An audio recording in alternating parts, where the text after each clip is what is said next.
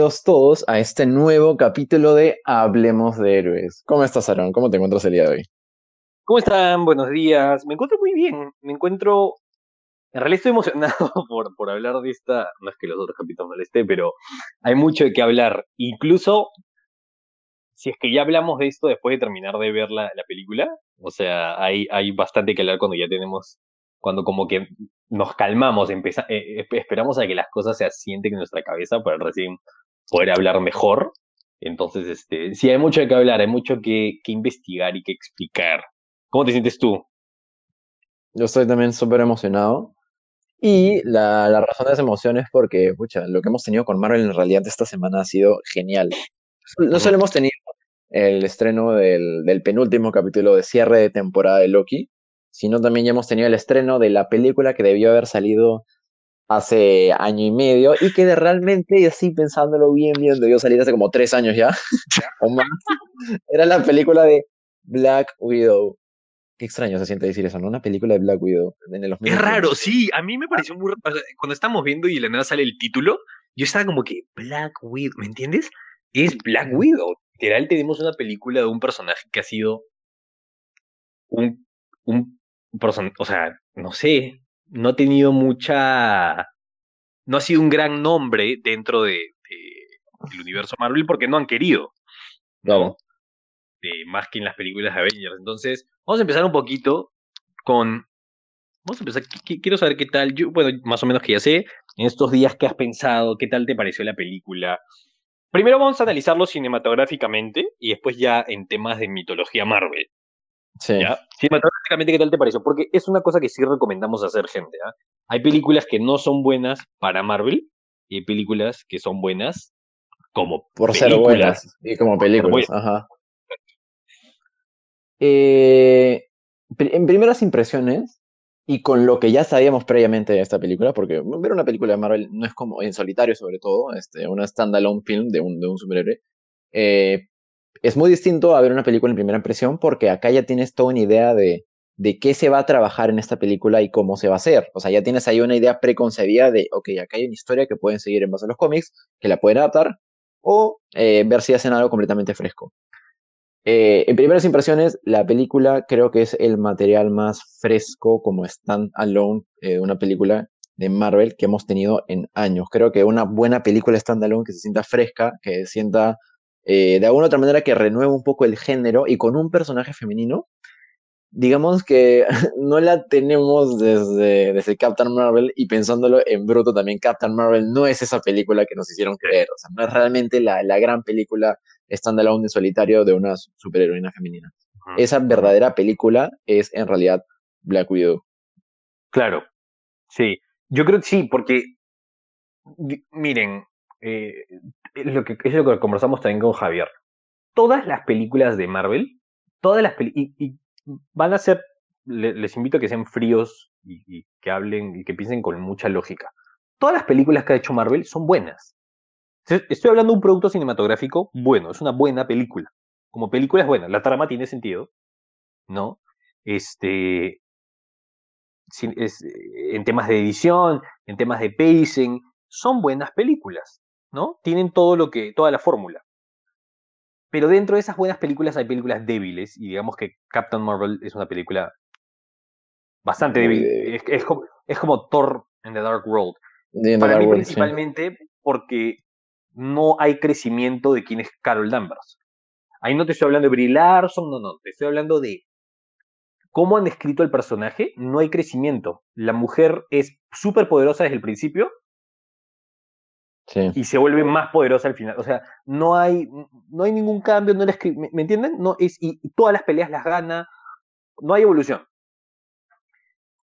En el caso de Black Widow, lo que tenemos es una heroína que han trabajado durante 10 años, desde más, desde Iron Man 2 hasta Endgame, cada película de Avengers o cada película en la que sale incluyendo eh, Captain America and the Winter Soldier, ella tiene tiene siempre arcos argumentales y de evolución del personaje.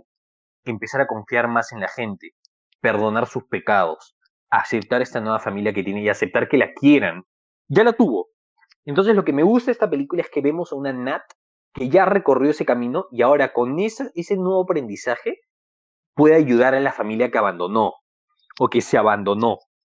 Y con ese, esas mismas habilidades puede agarrar y decir, ahora me puedo enfrentar a lo que yo ya pensé que me había enfrentado y ganarle, ¿no? Que es al, a, mm, eh, el Red Room y a, ¿cómo se llama? ¿Cómo se llama? Mira, ahí está, ese es el, ¿Cómo se llama el, ¿cómo se llama el villano? Me lo está buscando ahorita. Drakov, Drakov, Drakov, Drakov. Drakov. Este, eso, entonces hablemos un poco de ese lado, de ese lado de... Sigamos hablando un poco de los positivos y vamos entrando en los negativos. Negativos. Mira, positivos, qué bestia la cantidad de acción que hasta tenido esta película. Esta, tenía, esta película, y lo esperábamos, iba a tener un montón de mano a mano, o sea, peleas mano a mano en bruto, en duro, y se ha trabajado muy bien. No teníamos eso desde... Pucha, a ver. Winter Soldier. Winter Soldier, probablemente. En películas, al menos, en películas sí, no teníamos eso desde Civil War y Winter Soldier. Una que otras escenas, tal vez, Infinity War, pero, pero eso no era mano a mano, pues ahí ya literalmente era una pelea así con full sí. las estilo Dragon Ball Z, ¿me entiendes? Acá ya hemos tenido una pelea y unas coreografías excelentes.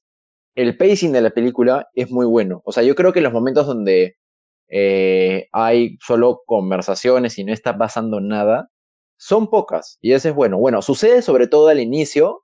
Y creo uh -huh. que tal vez esa parte se pudo trabajar un poquito más rápida en el pacing. Pero igual fue bueno porque de Black Widow, o sea, en serio, de su pasado, no se sabe nada, así que tenían que, en algún momento tenían que explicar ese trasfondo, ¿no? Desde que era una niña, con su pseudo familia, con Red Guardian, con Melina, con su hermana Elena, etc. Esa parte se trabajó bien, con una secuencia de intro, de créditos, de, de inicio increíble. Eh, y to, toda esa parte está bien. Y las, y las únicas veces en las que en teoría no pasaba nada, en realidad ahí están matando dos pájaros de un tiro porque están armando y construyendo la relación familiar que ella tiene con, con Red Guardian, con Melina y con Yelena. Exacto. Es genial. Yo creo que el fuerte de la película es un, es un tuve fe rápidos y furiosos porque construyen una familia, ¿no? En teoría, sí. en, unas, en unas cortas dos horas te construyen una familia y con la que realmente llegas a incluso empatizar, ¿no? Porque, porque estamos hablando de niñas que son secuestradas de sus verdaderas familias para meterse en un literalmente un campo de concentración de entrenamiento de asesinas rusas, ¿no? Exacto. Y toda esa parte está excelente. Eso, eso. Y, y, sobre todo, lo que me gusta es ver a. El, o sea, el principio, claro, te lo muestran como una familia norteamericana y Javier y yo estábamos como que. Le van a hacer retcon de dónde es la familia. O sea, la familia es gringa al final. Y después estamos como que, no, podrían ser espías. Y son espías. Entonces, y lo que me gusta es que Nat, no te muestran una Nat como diciendo, eh, es el principio de Nat, es el principio, ¿cómo secuestraron a esa propia chica? No, no, esta chiquita ya sabía que era una espía, es lo, es lo más uh -huh. de risa. Ya sabe que es una espía y ya ha sido entrenada en el Red Room.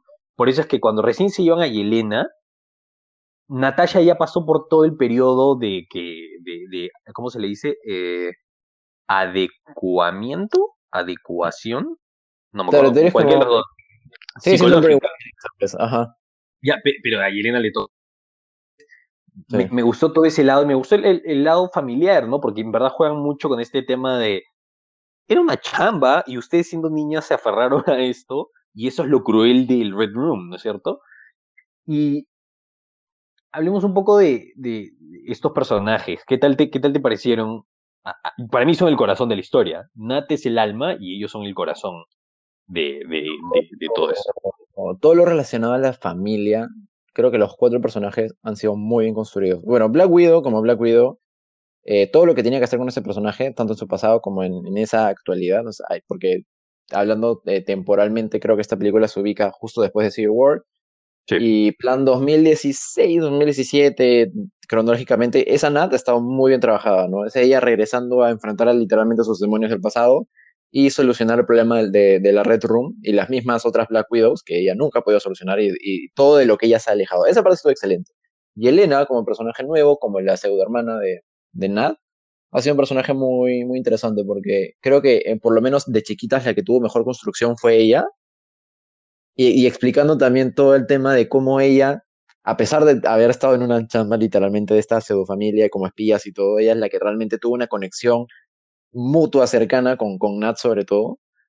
Eso estaba genial. Y Yelena es un personaje que ha sido muy construido y creo que es un personaje con el que se puede empatizar mucho, conociendo también lo que puede pasar con ella en el futuro. Ya vamos a entrar en, ello. Eh, Red Guardian, ah, personajazo, o sea, realmente llega a ser muy cómico, o sea, típica, un poquito estereotipación, estereotipatización creo que se dice, rusa, este, pero, pero todo ha sido bien trabajado, ¿no? Es el típico hombre chapado, gordo, barbudo, que se va, ah, ¿qué tal? ¿Cómo estás? Es el cómic, es el comic relief de la película. Y, y, hay gente que puede agarrar y puede decir, ah, solo lo pusieron para que sea gracioso. Es que es un comic relief. Es un arquetipo. Está ahí. Es el bufón. Ah, eso ocurre en cómo contamos las historias. Siempre hay. Este, entonces, y, la edición de, de D.K. Harbour ahí lo hace excelente. Y lo hace con un tipo con, bastante corazón, o sea, sí, sí, sí, le sientes piedad, le sientes compasión. Y Melina, o sea, Dios, ¿te acuerdas? La, escena del chancho, que e, ella los recibe como si fuera en verdad una madre, una, una super nerd, y le empezamos a ver la escena del chancho, y Javier y yo nos miramos así como, qué capacidad actoral. En, pocos minutos vemos las capas del personaje hasta su oscuridad más grande, ¿no? Que cómo es una científica tan fría y cómo sabemos si es que ella es así, ya estamos viendo un poquito en el futuro que de seguro va a decir, oye, pero esta familia no es nada, ¿me entiendes? Para mí, esta es mi chamba y ya. Em, ahora, bueno, las escenas de acción súper muy bien coreografiadas, todas eh, con bastante avanzan mucho la historia, cada escena es necesaria. Sí. Y, y, sí, hay, hay, ciertas cosas que... ya vamos a, vamos a entrar por, por el territorio de, de, negativos, ¿no? Lamentablemente otra vez tenemos... Es que antes, antes no, sé, no, sé si villano genérico, porque creo que iba el tema, pero sí un villano eh, poco explorado. de construcción y poco explorado, ¿no? Y, esa es la parte que creo que más sufre la película porque creo que al menos uno de los ganchos que a la gente le intriga la película, o por lo menos a los que son más apegados a los cómics, es el, oye, el villano es Master. O sea, es un villanazo. Sí. Tal vez antihéroe en la actualidad, pero sí es, es un villanazo en la historia de los cómics. O sea, y sobre todo en la historia original, ¿no? Aquí es toda una adaptación completamente distinta porque eh, nos enteramos aquí de que en realidad el Taskmaster es la hija cyborgizada, en teoría, o, potenciada tecnológicamente de, de Dracov, ¿no? Eh, es como que... No, Mira, e, eso sí, mira, y hasta para la gente que no sabe lo que es el cómic, ver cómo lo han hypeado dentro de los, del, de, lo, promocional, las figuras. Eso sí, no te voy a negar que cada vez que aparecía Taskmaster en pantalla me daba miedo. O sea, yo decía, va a matar a alguien, o sea, es, es muy peligroso. E, ese lado sí lo hicieron ver como Taskmaster. El tema con el final es que no, que se revele que sea la hija de Drakov, no, no tiene mucho, o sea, aparte que le estás haciendo, le, está faltando un poco el, respeto al personaje, le está faltando bastante respeto al personaje en realidad. Sí, demasiado.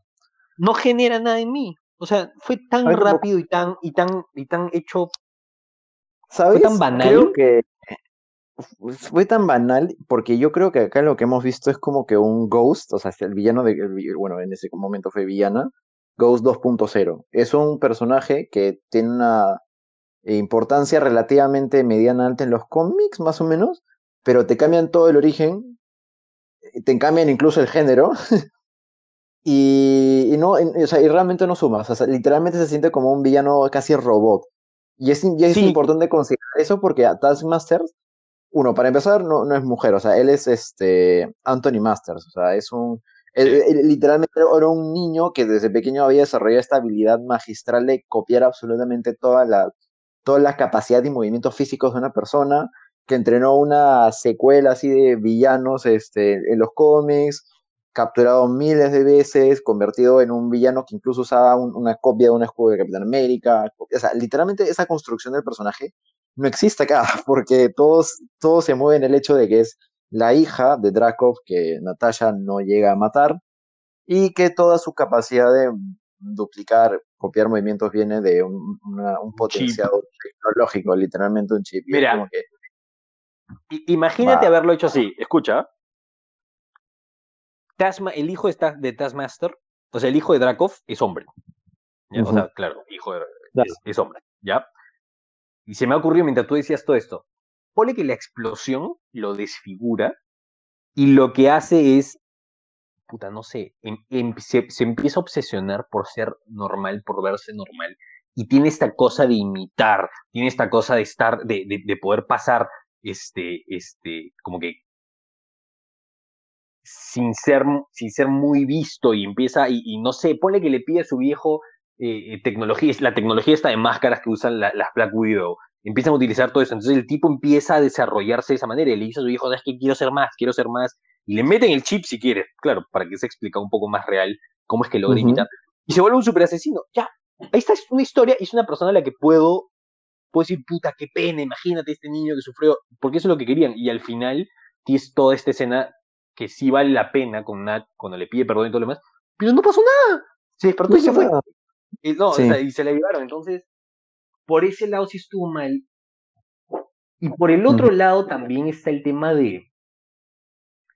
Hay, hay, hay, hay una cosa de. No sé. Orgánicamente. Eh, mal con el posicionamiento de esta película, Javi y yo dijimos que íbamos a hacer un run. Y creo que ya empezó, pero vamos a ponernos un poquito calmados ahorita. Porque yo veo esta película y digo, si me olvido de Marvel, me olvido de Marvel, ya cierro Marvel, y solo alguien saca una película de Black Widow, y esta es la película, puta, fenomenal. Fenomenal. Es una gran película, porque después digo, ya, pone que Taskmaster fue un villano, pero de seguro voy a ver cómo es que en la secuela lo está buscando y quién resolver todo este tema y voy a ver a, a Natasha y a su familia y todo. me parecería genial, ¿no? Claro. Pero no me vas a negar que viendo esta película la estás viendo y dices, bacán, pero no, no importa. o sea, pero está muerta. sí, o sea, estoy disfrutando ver a, ver a Natasha y ya, ponle que digo, ok, se va a morir en un futuro, pero al menos estoy viendo esta película por las conexiones que van a ver, ¿no? Porque esto me va a llevar a, si es que hubiese sido posicionada, literal, gente, si esta película hubiera sido posicionada después, en, cuando salió literal Captain Marvel, en vez de esa, hubiera sido como que, ya, pero ¿a, dónde me va a llevar esto? Y, la película misma se podría armar con conexiones para con Endgame. Endgame. Y vemos esta película y nos hubiera dolido muchísimo, no sé, no nos dolió, la, pero... La, muerte de Nato hubiera sido el triple de significante, ¿no? Imagínate eso. Entonces, tenemos una película que, claro, lo, disfrutamos ver a Natasha, eso es el... y a Scarlett Johansson teniendo este esta despedida, pero, pero sí está este sentimiento de... Debió salir antes. sí, Claro, debió salir antes. En, el en, en, una realidad utópica, esto debió literalmente, o sea, debió ser probablemente la película de conexión directa con Civil War saliendo en, literalmente en, ese mismo 2016 o incluso en el 2017, incluso antes de Infinity War, si quisieras, ¿no? No se dio, no sé por qué, creo que tenían otros planes en el momento o no les parecía tan llamativo una película de Black Widow.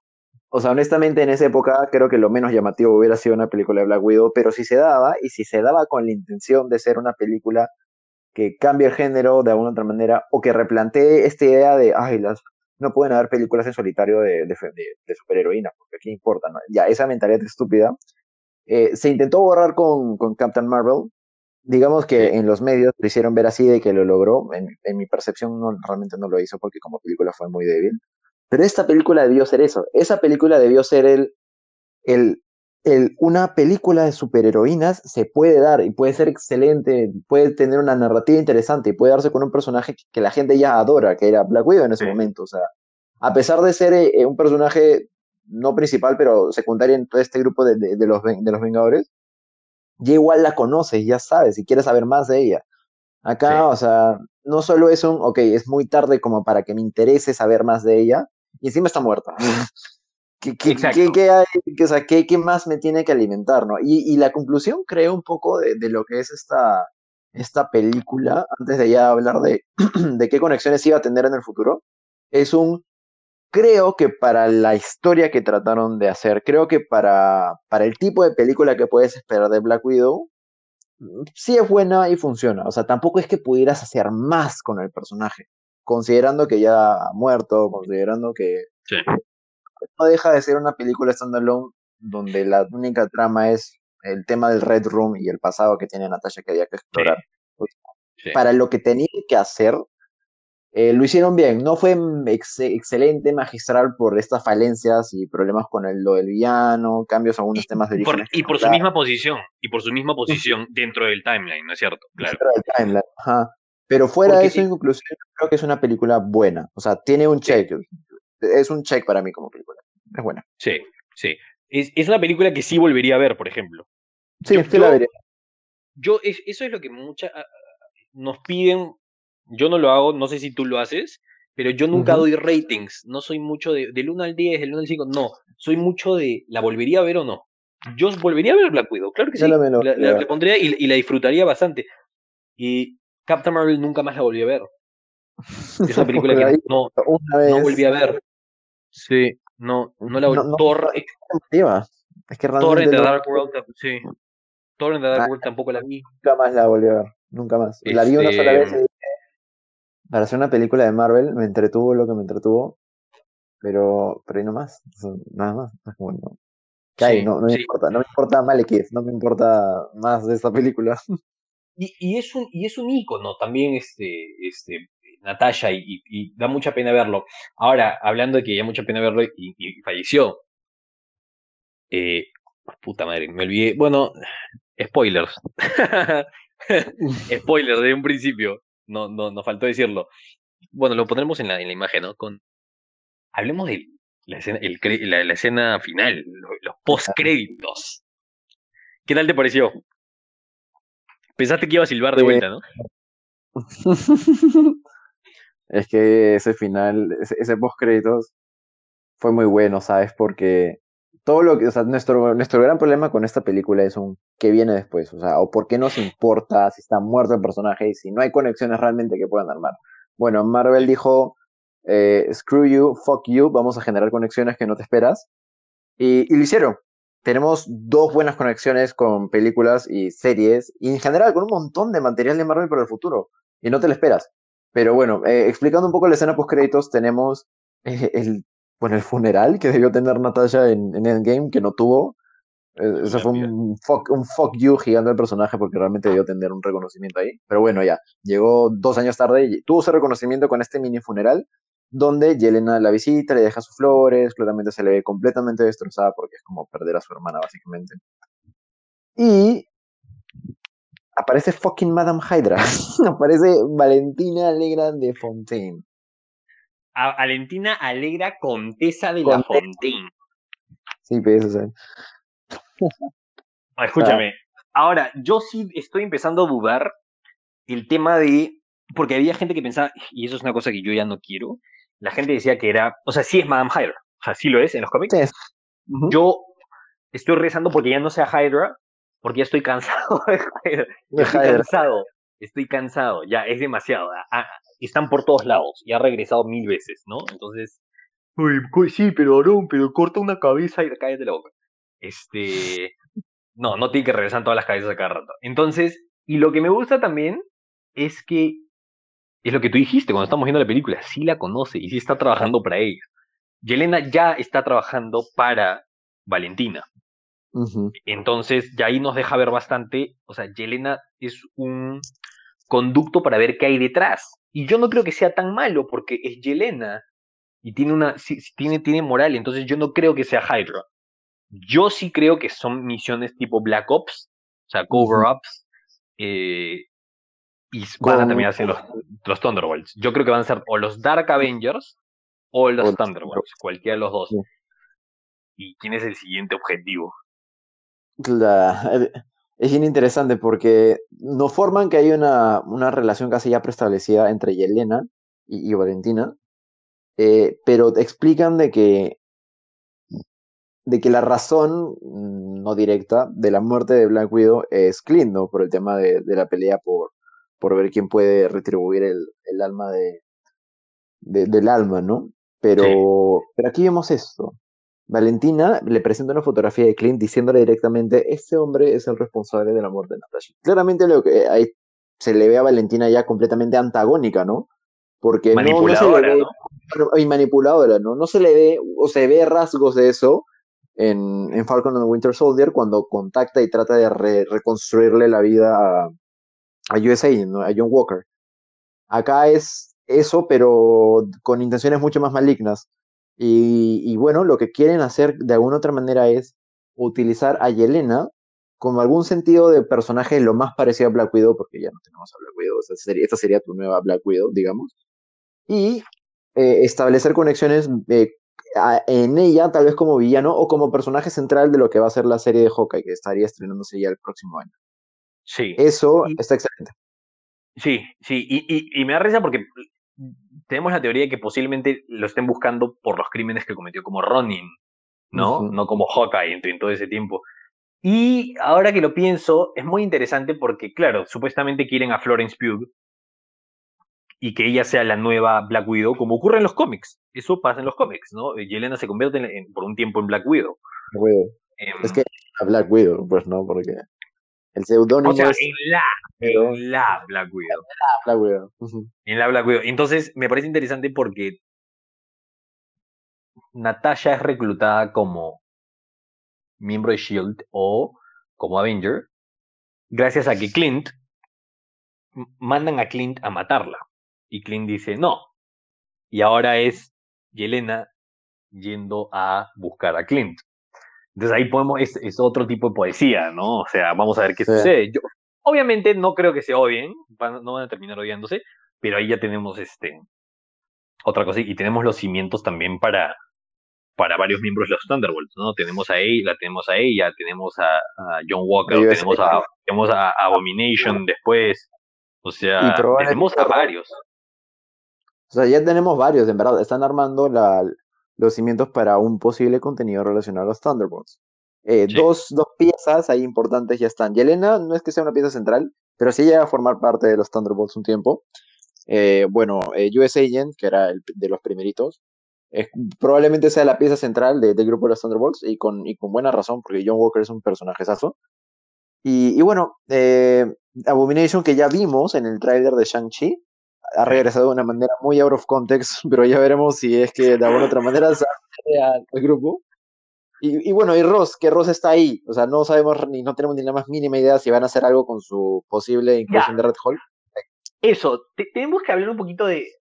Igual tenemos que terminar porque tenemos que hablar de Loki, nos tenemos que preparar para el final de temporada. Pero hay varias preguntas que no han sido respondidas. La primera es: ¿qué clase de ¿Qué conversación tuvo Natasha con Ross?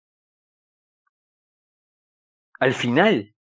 O sea, porque eso es una, es una cosa muy importante para dejarlo. Es una cosa que le han puesto deliberadamente y lo han dejado abierto. ¿Qué? Porque al final están siendo perseguidos por Ross igual.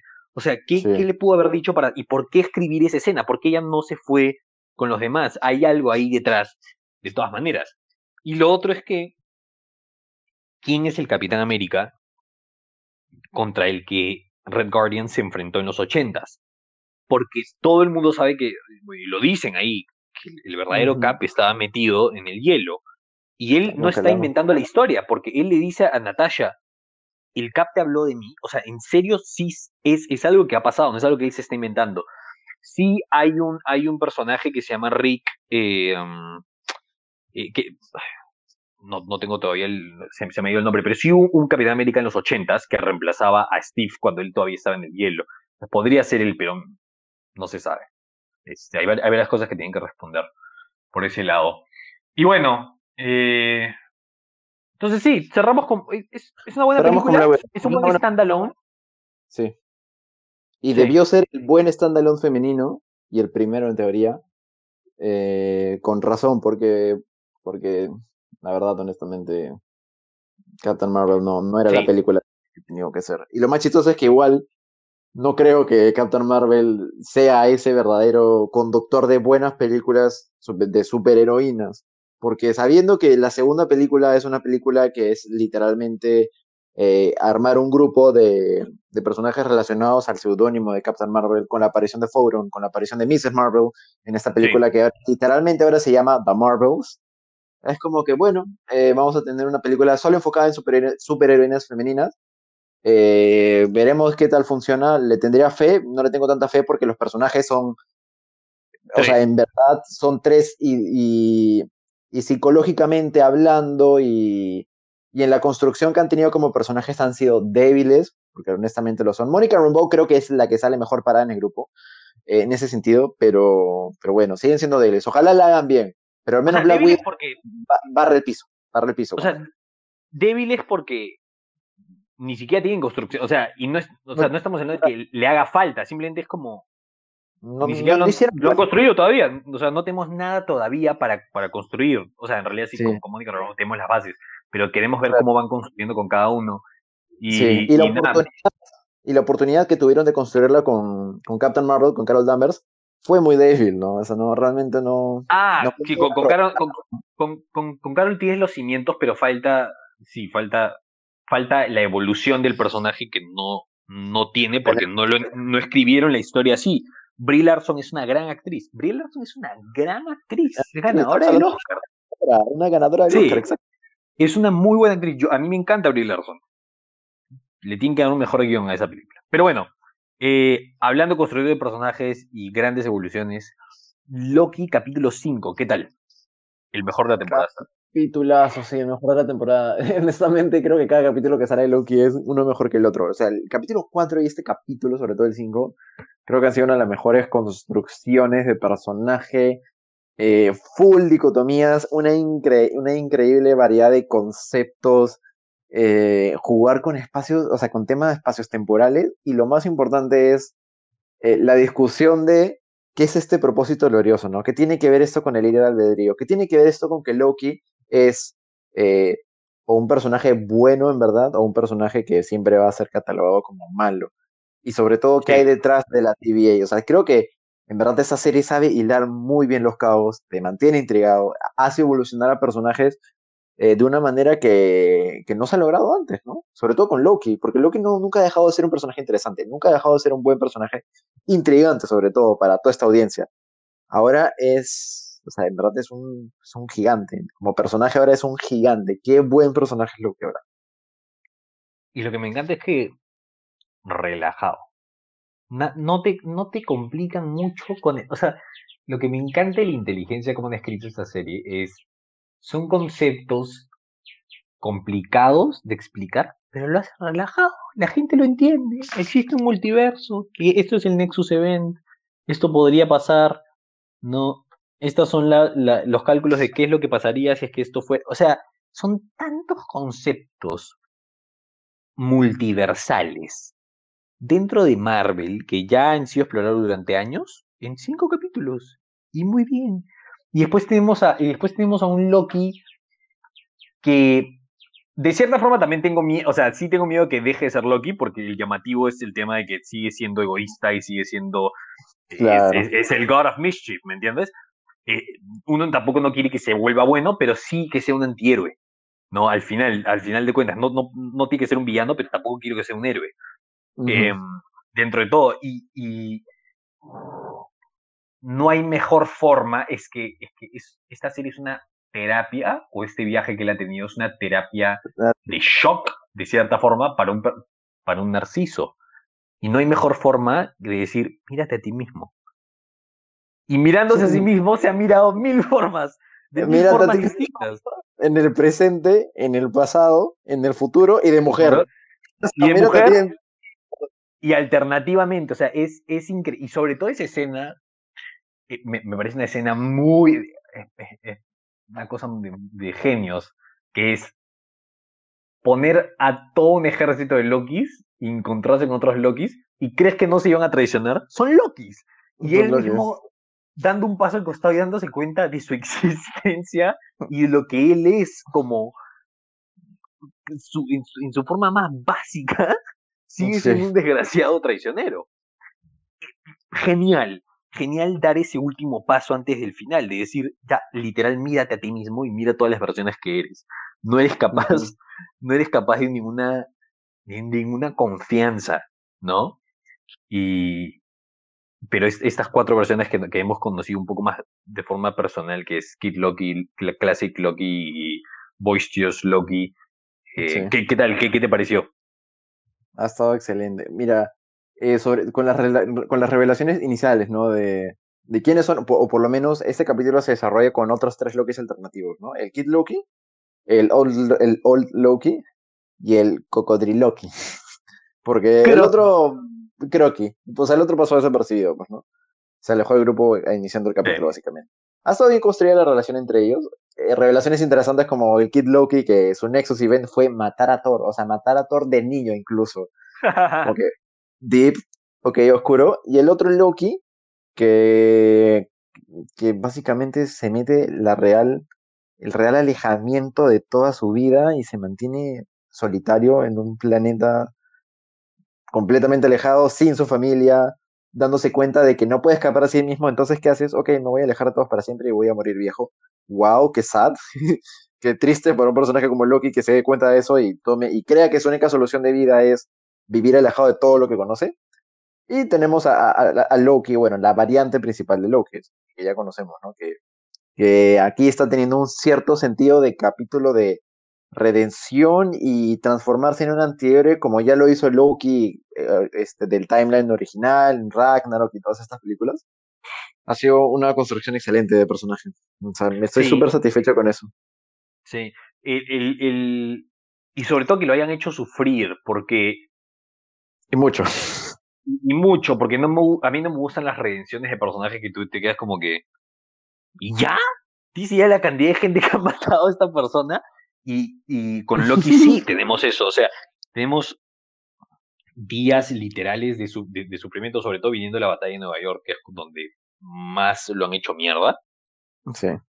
Tenemos varios días de, de, y, y, sobre todo ver, y eso va mucho con los cómics, el tema de Classic Loki, porque en los cómics esta serie estaba muy basada en Loki, Agent of Asgard.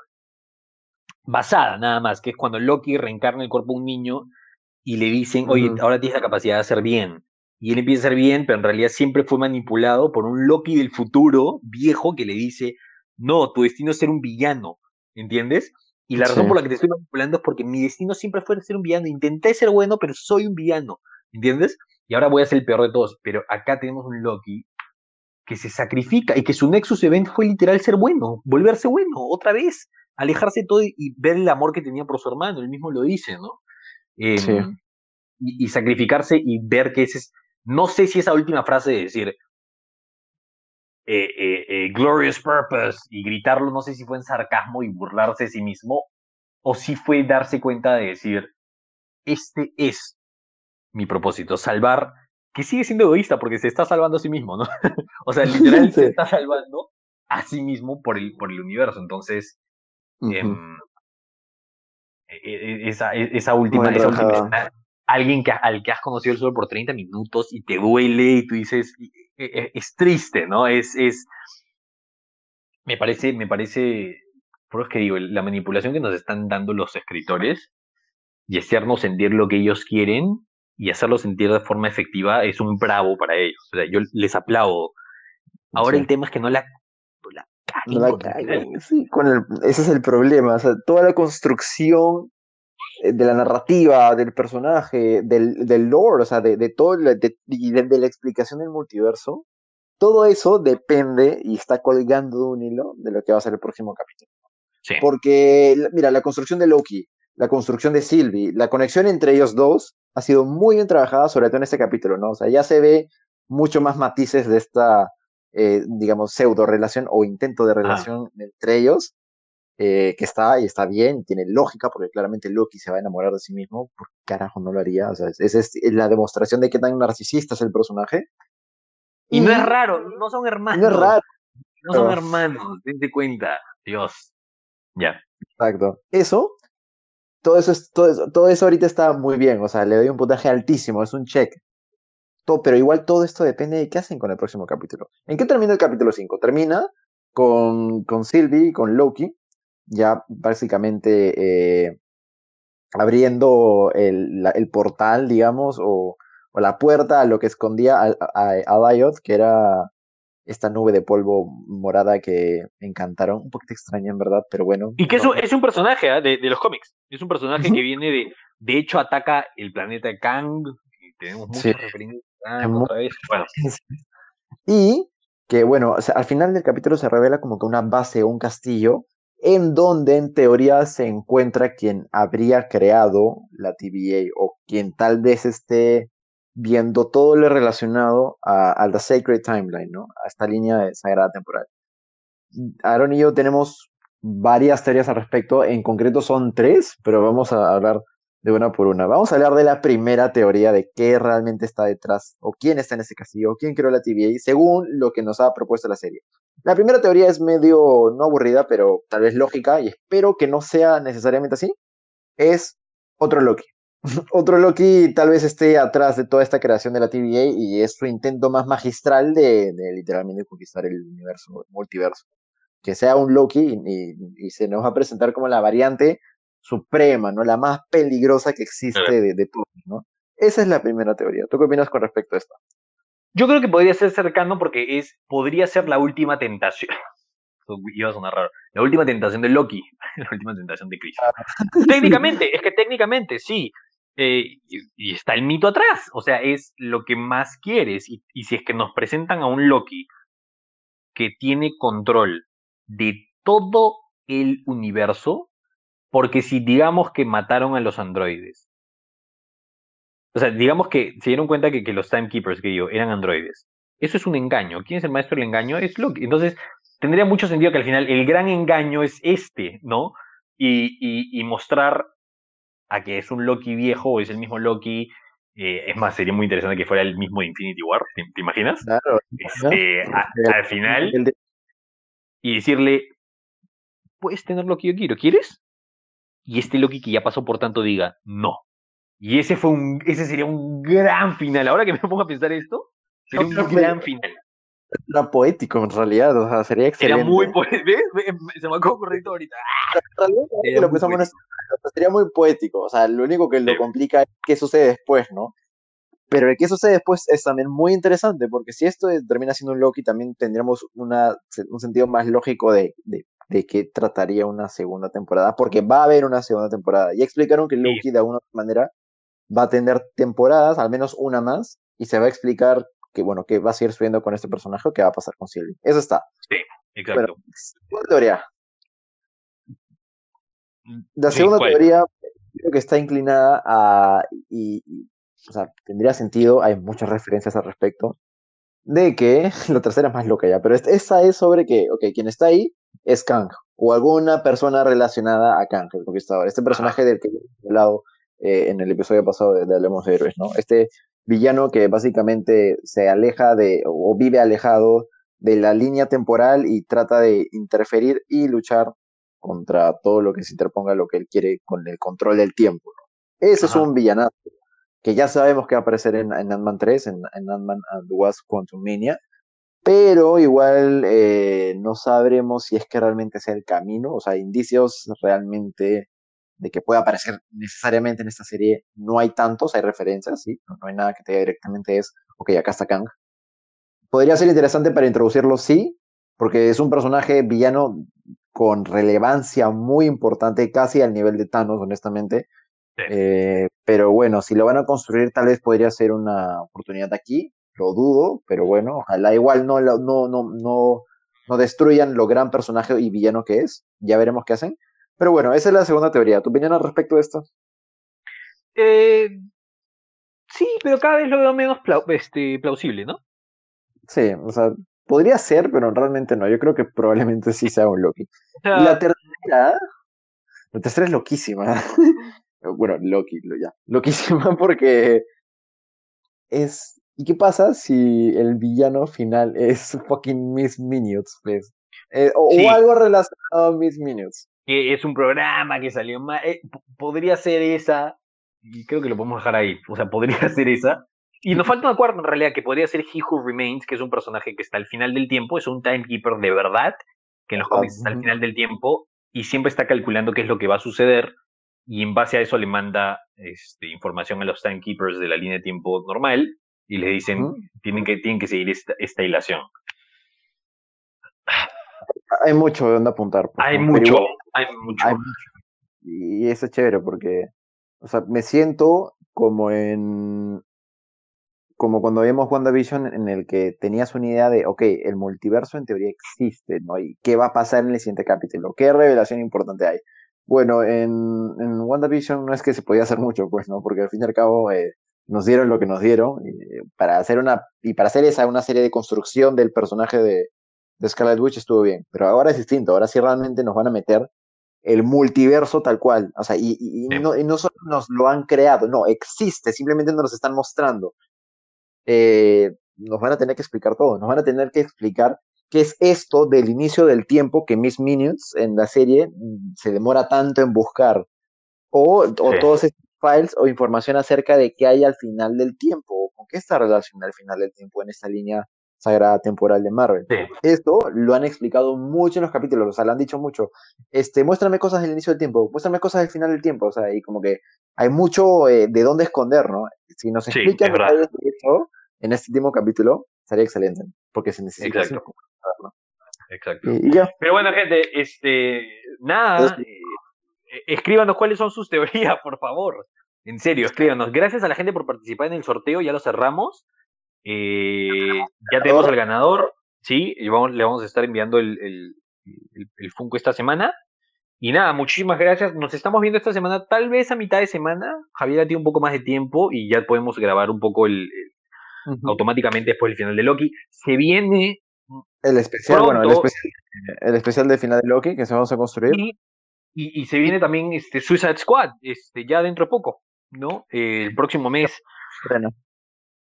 Sí, se vienen estrenos ya cinematográficos. Este, este pronto, entonces. O sea, ya con Black Widow solo teníamos el, el, bueno, el primer balazo de todos los balazos que nos va a meter Marvel en películas este y el próximo año. O sea, eh, el silencio en contenido de, películas de superhéroes se está yendo y también se va a estar yendo paulatinamente en lo que acabe este año con Star Wars, así que todo se está viniendo. Exacto. Muchísimas gracias chicos. Hasta luego chicos, muchas gracias por escuchar este capítulo. Nos vemos en el siguiente capítulo especial final de Loki. Bye bye. Chau chau chicos, cuídense.